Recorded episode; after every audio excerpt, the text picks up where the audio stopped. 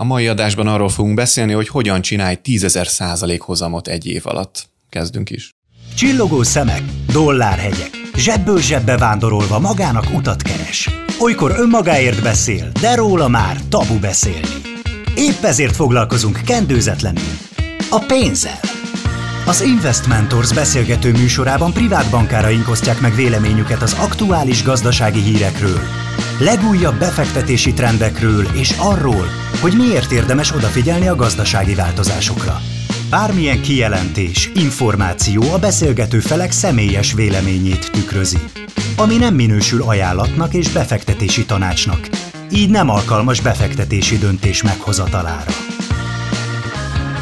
Pénzbeszél podcast. Horváth Attila, Tátrai Csaba és Magyar Zoltán in the house. A megszokott csapat egy olyan témával kedveskedik a hallgatóknak, ami szerintem megnövekedett inflációs paraméterek mentén még inkább húsba vágó igény lett a befektetők részéről. Ugye az emberek általában nagyon szeretnek rövid távon nagy haszonra szert tenni, és ezzel én nem is vitatkozom, ebben én is ludas vagyok. Az ember hajlamos a szűk keresztmetszetben gondolkodni, és minél előbb lehetőleg ingyen és tegnapra 5 millió százalékos hozamot szeretnék realizálni, de a realitás és a józanész engem néha leültet és csendreint. Úgyhogy ma azt fogjuk megnézni, hogy milyen olyan hirdetések lepték el egyrészt az online teret, amelyek ilyen mesés hozamokkal kecsegtetnek, és egyáltalán hogy lehet felismerni az ezek, ezekben rejlő nyilvánvaló csalásfaktort, másrészt pedig meg fogjuk vizsgálni, hogy milyen állítások vannak benne, hogy ezek mennyire értelmezhetőek a realitás talaján. Oké, okay? kezdjük talán úgy, hogy Csaba, tiéd lesz a szó, te készültél több Facebook hirdetésről kivágott képpel is, úgyhogy majd ezeket vázold, meg nekem is van sztori, meg Attilának, úgyhogy tiéd először a szó. Üdvözlöm a kedves hallgatókat! Rendszeres visszatérő poénkodás a részünkről, hogy a Facebook targetek miatt megtalálnak minket olyan hirdetések, amik hihetetlenül mesés hozamokat garantálnak természetesen. Általában azt veszük észre, hogy ezek a hirdetések ugyanarra a kaptafára készülnek. Fejlécben van egy jól hangzó kezdő mondat, majd mindjárt el fogok mondani egy-kettőt ezek közül. Középső legnagyobb részen van egy ismert személynek a képe, mögötte akár egy csárt, akár egy márkanév, és alatta az ígéret, például 75 ezer forint befektetés esetén havonta másfél millió forintot termelhetsz, vagy például hogyan fektes be 99 ezer forintot, hogy havonta 1,7 millió forinttal legyél gazdagabb. És azt mondjuk el a hallgatóknak, hogy a, persze. Hogy a magyar nyelv írásának szabályait a legnagyobb mértékben, legkisebb mértékben sem követi. Tehát, hogy szóközök, ékezethiányok, veszőhiányok még erről árulkodnak. Nem itthon csinálták őket, ez, Igen. ez jól látszik. Mm, Ennyit tud a Google fordító. Egyrészt honnan ismerünk fel egyáltalán a Facebook bejegyzés áradatai közül azt, hogy melyik a, az ismerősünk posztja, és melyik a még hirdetés. Nagyon egyszerű, bejegyzésnek van egy ilyen kis profilfotója, ott van valószínűleg egy, egy arc, vagy egy logó, amellett az oldal neve, az alatt van egy szó, hogy hirdetés, vagy ha angol nyelvű a Facebook a valakinek, akkor sponsored, az van odaírva, sponsored. Oké, okay, innen lehet tudni, hogy valamilyen érdek fűződik a bejegyzés létrehozásához. A következő, amit látunk, erre rágombolok, a profil az Joya Rani, illetve a másikon egy arab szöveg látható. Azt Tehát azt meg értelmezni sem tudjuk. Igen, és akkor a, a láblécben, hogy az elsőre visszatérjek, hogy Elon Musknak van rajta a képe, azt megpróbáljuk majd a leírásba belerakni valamilyen formában, hogy önök is, kedves hallgatók, ezt láthassák. Elon Musk történelmet írt, hitetlenkedve hagyta a kritikusokat, és bolt felkeresése, tehát azonnal jelentkezhetünk erre a szipi befektetésre. A másiknál pedig hát szegény Csányi Sándornak a képét használták föl És nem erre. a színész, nem a színész, pedig annak örülnének. Igen. annak jobban örülnének, mert szebb ember. Igen, tehát az OTP vezérigazgatójáról van szó, és akkor Szandó Szani. Szandó Szani. Szandó Szani, igen. Tehát, hogy nem tudom, hogy kell ejteni, de mondjuk ejtsük így minden magyart meghív, hogy élvezze ezt a mesés hozamot. Ez... Csányi úr, Személyesen? Igen, Sandó Szani. Én arra gondolok, hogy a Csányi Sándor nevét Biztos, sikerült igen. Szandó Szanira fordítani, és Az igen, igen, igen. Tehát, hogy nem tudom, arabosították, és utána magyarosították, tehát ezt tudom elképzelni. Egyébként tehát Szandó. Szani minden magyart meghív, hogy élvezze a mesés hozamokat. Jó, hát azért nagyon sok minden árulkodik itt ebben a posztban arról, hogy hogy, hogy ez egy átverés. Remélem, hogy a, a hallgatók többségének is ez nyilvánvaló volt. Én például nemrég kaptam egy napelemmel kapcsolatos posztot, bejegyzést, szintén hirdetés formátum természetesen. Egy videón áll egy viszonylag dekoratív hölgy, és tátogva, közben egyébként magyar ilyen automata felolvasó hanggal, tudjátok ezt, ami ilyen automatizált módon kimondja a leírt szöveget, tehát még hallani is, hogy gépies az egész, olvassa föl azt a szöveget, hogy minden magyar álma az, hogy csak egy apró összeg befektetésével automatizált vállalkozást indíthasson. Mi erre kínálunk most mindenkinek lehetőséget, csak egy, csak csupán egy kezdő összeget kell befizetni, és utána lehet hátradőlni, és onnantól kezdve mindenkinek csak dőlni fog a pénz, és még sikeresen bevágtak videókat olyan magyar személyekről, és az viszont nem alámondásos, hanem ez tényleg magyar emberek, akik a otthonuk nyugalmából a webkamerába beszélve elmondják, hogy amióta ebbe a vállalkozásba belefogtak, van idejük elmenni a gyerekért az óvodába, meg a hobbiukkal foglalkozni, mert az automatizált rendszer, az algoritmus helyettük dolgozik, nekik csupán be kellett fizetni egy jelentékenyebb összeget, és azóta megváltozott az életük. És az a durva, hogy én azon gondolkodom, a Szandó Szaninál is, meg a, meg a napelemes automatizált csajnál is, hogy a Nemzeti Bank meg a gaz, gazdasági versenyhivatalnál mi van? Ott be van kötve mindenkinek a szeme?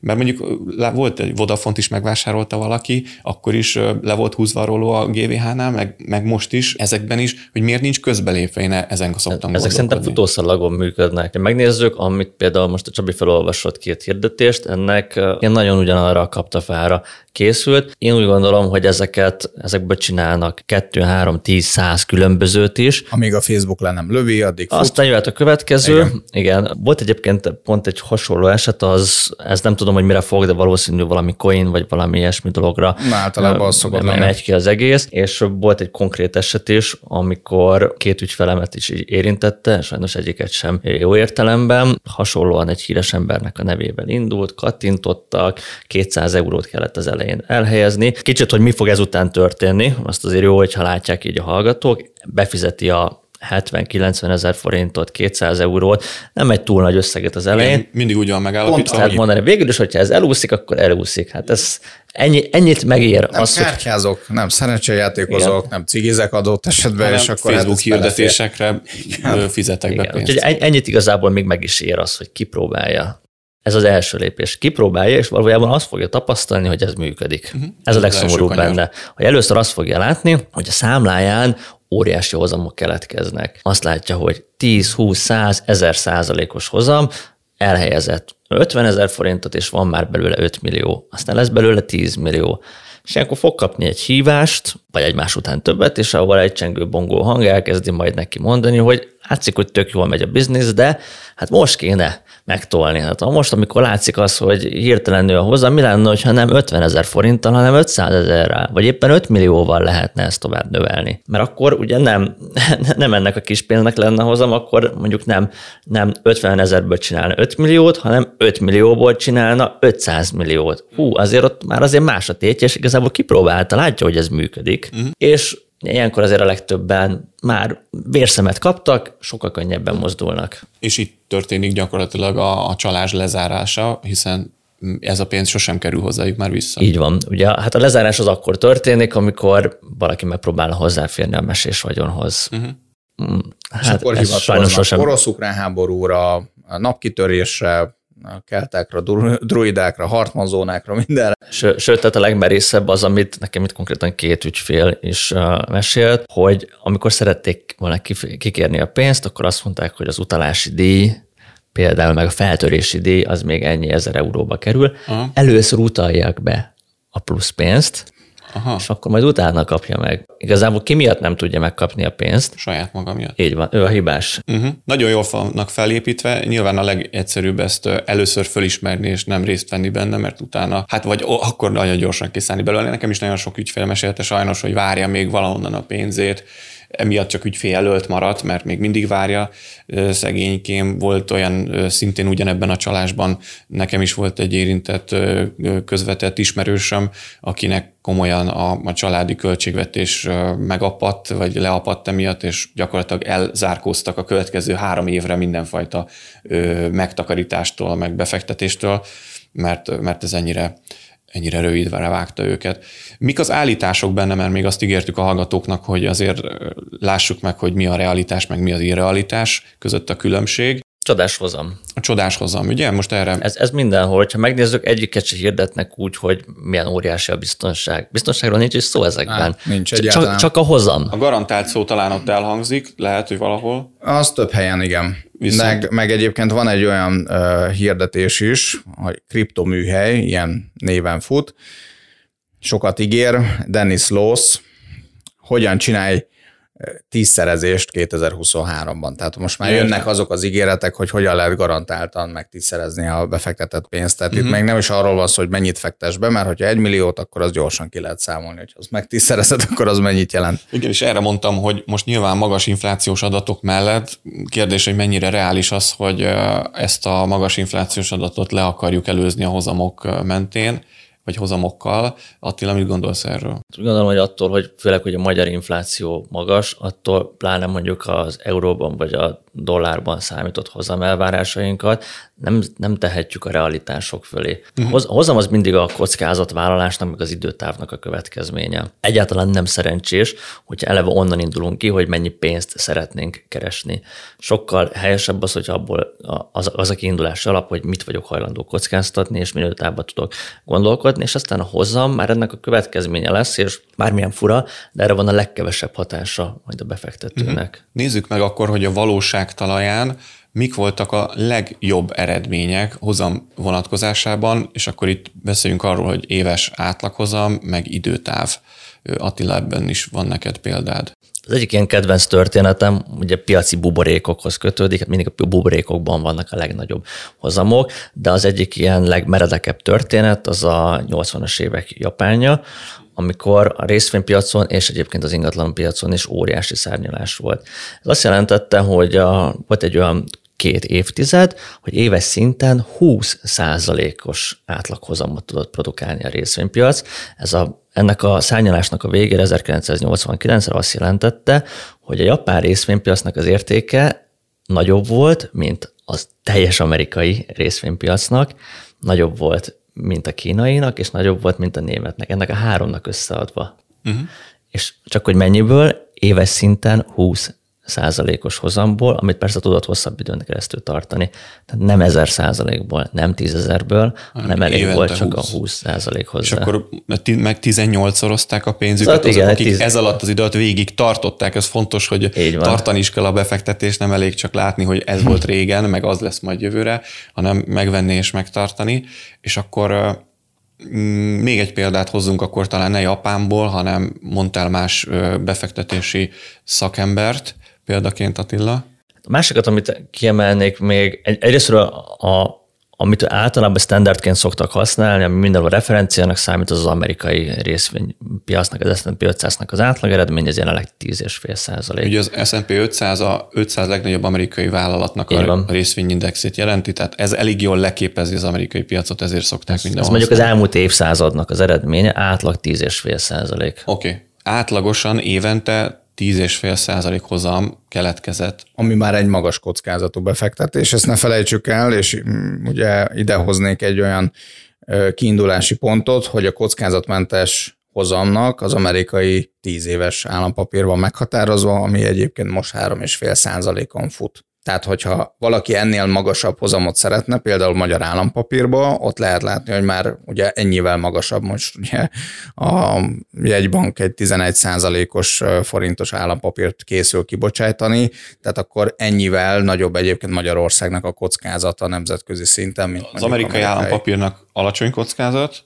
a magyar állampapír magas kockázatonak számít, ez csak a kockázatokban annyira nem jártas hallgatói. Vagy növelt, mondom. igen. Tehát, hogy vagy a hosszabb távú, a mondjuk az évtizeden túlmenő az növelt. magyar, az már egyébként az már magas. Az, az a magas. Ja, tehát, nem, hogy a rövidebb, tehát aki mondjuk elsőleges piacon vásárol, néhány éves, egy Bilágos. éves, mondjuk öt éves, az mondjuk egy ilyen növelt kockázat, ha nemzetközi szinten nézzük. És ezért van ennyire extrém magas hozam, és ez általában szerintem egyébként ez Kelet-Európában, tehát a, vagy, vagy azokon a, a, a részeken a világnak, ahol gyorsan akarnak az emberek sokat keresni, mert jellemzően nem egy gazdag országról beszélünk, mint például Nyugat-Európa, vagy Amerika, vagy akár Ausztrália, Új-Zéland, Japán, és itt nagyon szélsőségekbe tudnak gondolkozni az emberek, a magyar befektetők. Tehát vagy az, hogy elvesztem az összes pénzemet, és akkor államcsőd, és úristen, mi lesz Magyarországon. Vagy meg kéne tízszerezni. Vagy meg kéne tízszerezni, de azt viszont nagyon gyorsan. De aztán kiszállok Uh-huh. Tehát majd a végén kiszállok. Tudom, hogy pilótajáték feltételezhetően, de azért kiszállok, megpróbálom ott, ott kiszedni a pénzemet. És akkor nyilván az alulszabályozott piacok, akár itt a devizapiac, a tőkeáttételes kereskedés, Kriptok. a kriptopiac, ugye itt is a kriptoműhely, ugye, hogy már 23-ra beígér egy tízszerezést, tök mindegy, hogy mi lesz 23-ban, te biztos, hogy tízszerezni fogsz, ez nem működik. Oké, okay, tehát nincsenek garanciák, nagyon-nagyon szűk keresztmetszetben lehet értelmezni a tőkepiacokon a garanciákat. Azt lehet mondani, hogy, hogy semmi sem lehet biztos. Hát, hogyha valaki azt mondja, főleg egy sikátorba egy kapucnis ember, hogy ad ide és garantáltan meg sokszorozzuk, akkor érdemes gyors tempóban eljönni onnan, de egyébként még egy komoly befektetési tanácsadás során sem lehet ígéreteket tenni jövőbeli hozamokra, semmiféle garanciát nincsen jós gömbünk senkinek, a miénk szervizben van, a többieknek meg eleve nem osztottak, de lényeg az, hogy el, nem elviccelve a dolgot, tényleg nincsenek garanciák. A másik, hogy ami túl szép, hogy igaz legyen, az általában nem igaz, ez a, ez a másik tanulság, ami levonható. Nincsenek csodák, nincsen tízszerezés, ezerszerezés. Egyébként van rá példa, talán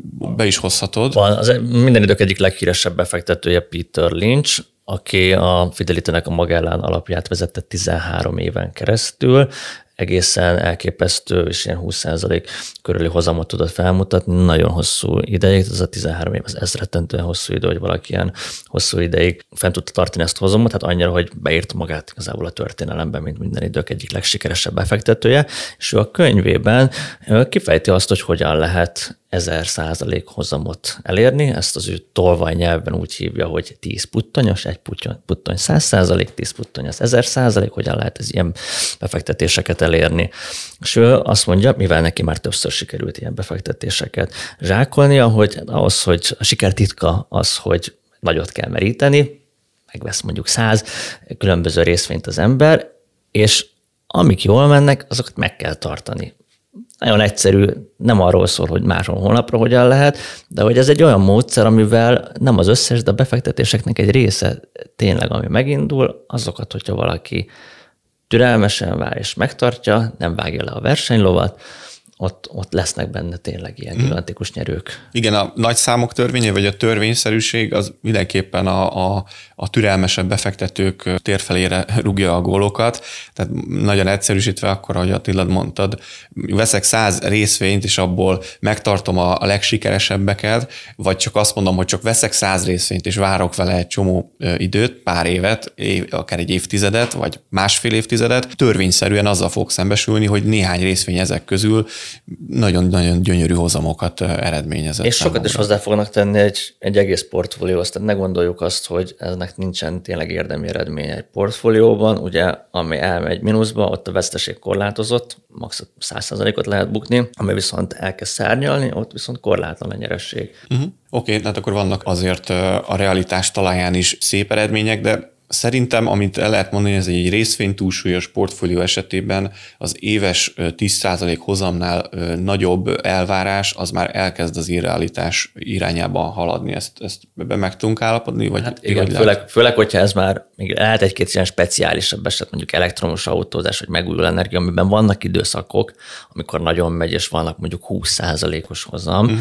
de, de az, hogy tartósan, mondjuk akár mondjuk minden egy, évben. Minden évben 20% fölötti, vagy akár olyan elvárásunk legyen, hogy mondjuk 50 hozamunk legyen, nem 5000, meg 500, hanem 50 hozam, az, az már azért túlmutat a realitáson. Most pont van egy ilyen hirdetés, hogy így lapozgatom ezeket a nagyon szimpatikus oldalakat, ez a Mei Barak, aki azt mondja, hogy minden évben hogyan érje el Értem. 70 ot a, devizakereskedésre. Majd kattints léci a nevemben, mert érdekelne. az átlaghozamhoz annyit még csak, hogy természetesen, amikor azt mondjuk, hogy az S&P 500 10,5% átlaghozamot jelent, a mögött azért érezzük azt, hogy abban van mínusz 2, plusz 21, plusz 8, plusz 13, meg mínusz 9, tehát hogy ezekből Egyszer jön sem volt 10 és fél. Így van, tehát nincs olyan év, amikor ez, ez így, ez nem azt jelenti, hogy minden évben 10,5 százalékot nyertünk, hanem nagy ö, nagy madártávlatból nézve átlagosan évente ennyit nőtt. Tehát alapvetően, aki ebbe a területbe befektetett, az hosszú távon egy boldog ember, egy boldog befektető, de, de voltak olyan évek ebben a hosszú távban, amikor egy picit szomorkásabb volt a hangulata, de nem felejtette el, hogy hosszú távra fektetett be, és emiatt hátradőlt a karfáját, megmarkolta, és azt mondta, hogy majd jövőre. és beleszürcsölt a kávéjába. Oké, okay. Egy ilyen záró gondolat, hogyha van mind a kettőtök részéről, akkor... Ha a nincs... futamidő, csak röviden. Legalább tíz évben gondolkozni kell. Ugye, Ennyi. Hogyha részvény túlsúlyos portfólióról beszélünk, nem véletlenül van odaírva. Uh-huh, rendben. Nagyon köszönöm nektek a hozott történeteket, meg a javaslatokat. Remélem a hallgatók is tudtak gyarapodni belőle. Mindenkit biztatunk a Pénzbeszél podcast követésére, másoknak lehet ajánlani egyébként, azt köszönjük szépen, meg feliratkozni ránk, meg eljönni hozzánk tanácsadásra, a viszontlátásra, a viszonthallásra. A viszonthallásra. Viszonthallásra. Ez volt a Pénzbeszél, az Investmentors podcastje. Ha tetszett, iratkozzon fel ön is, hogy ne maradjon le a legújabb felvételekről.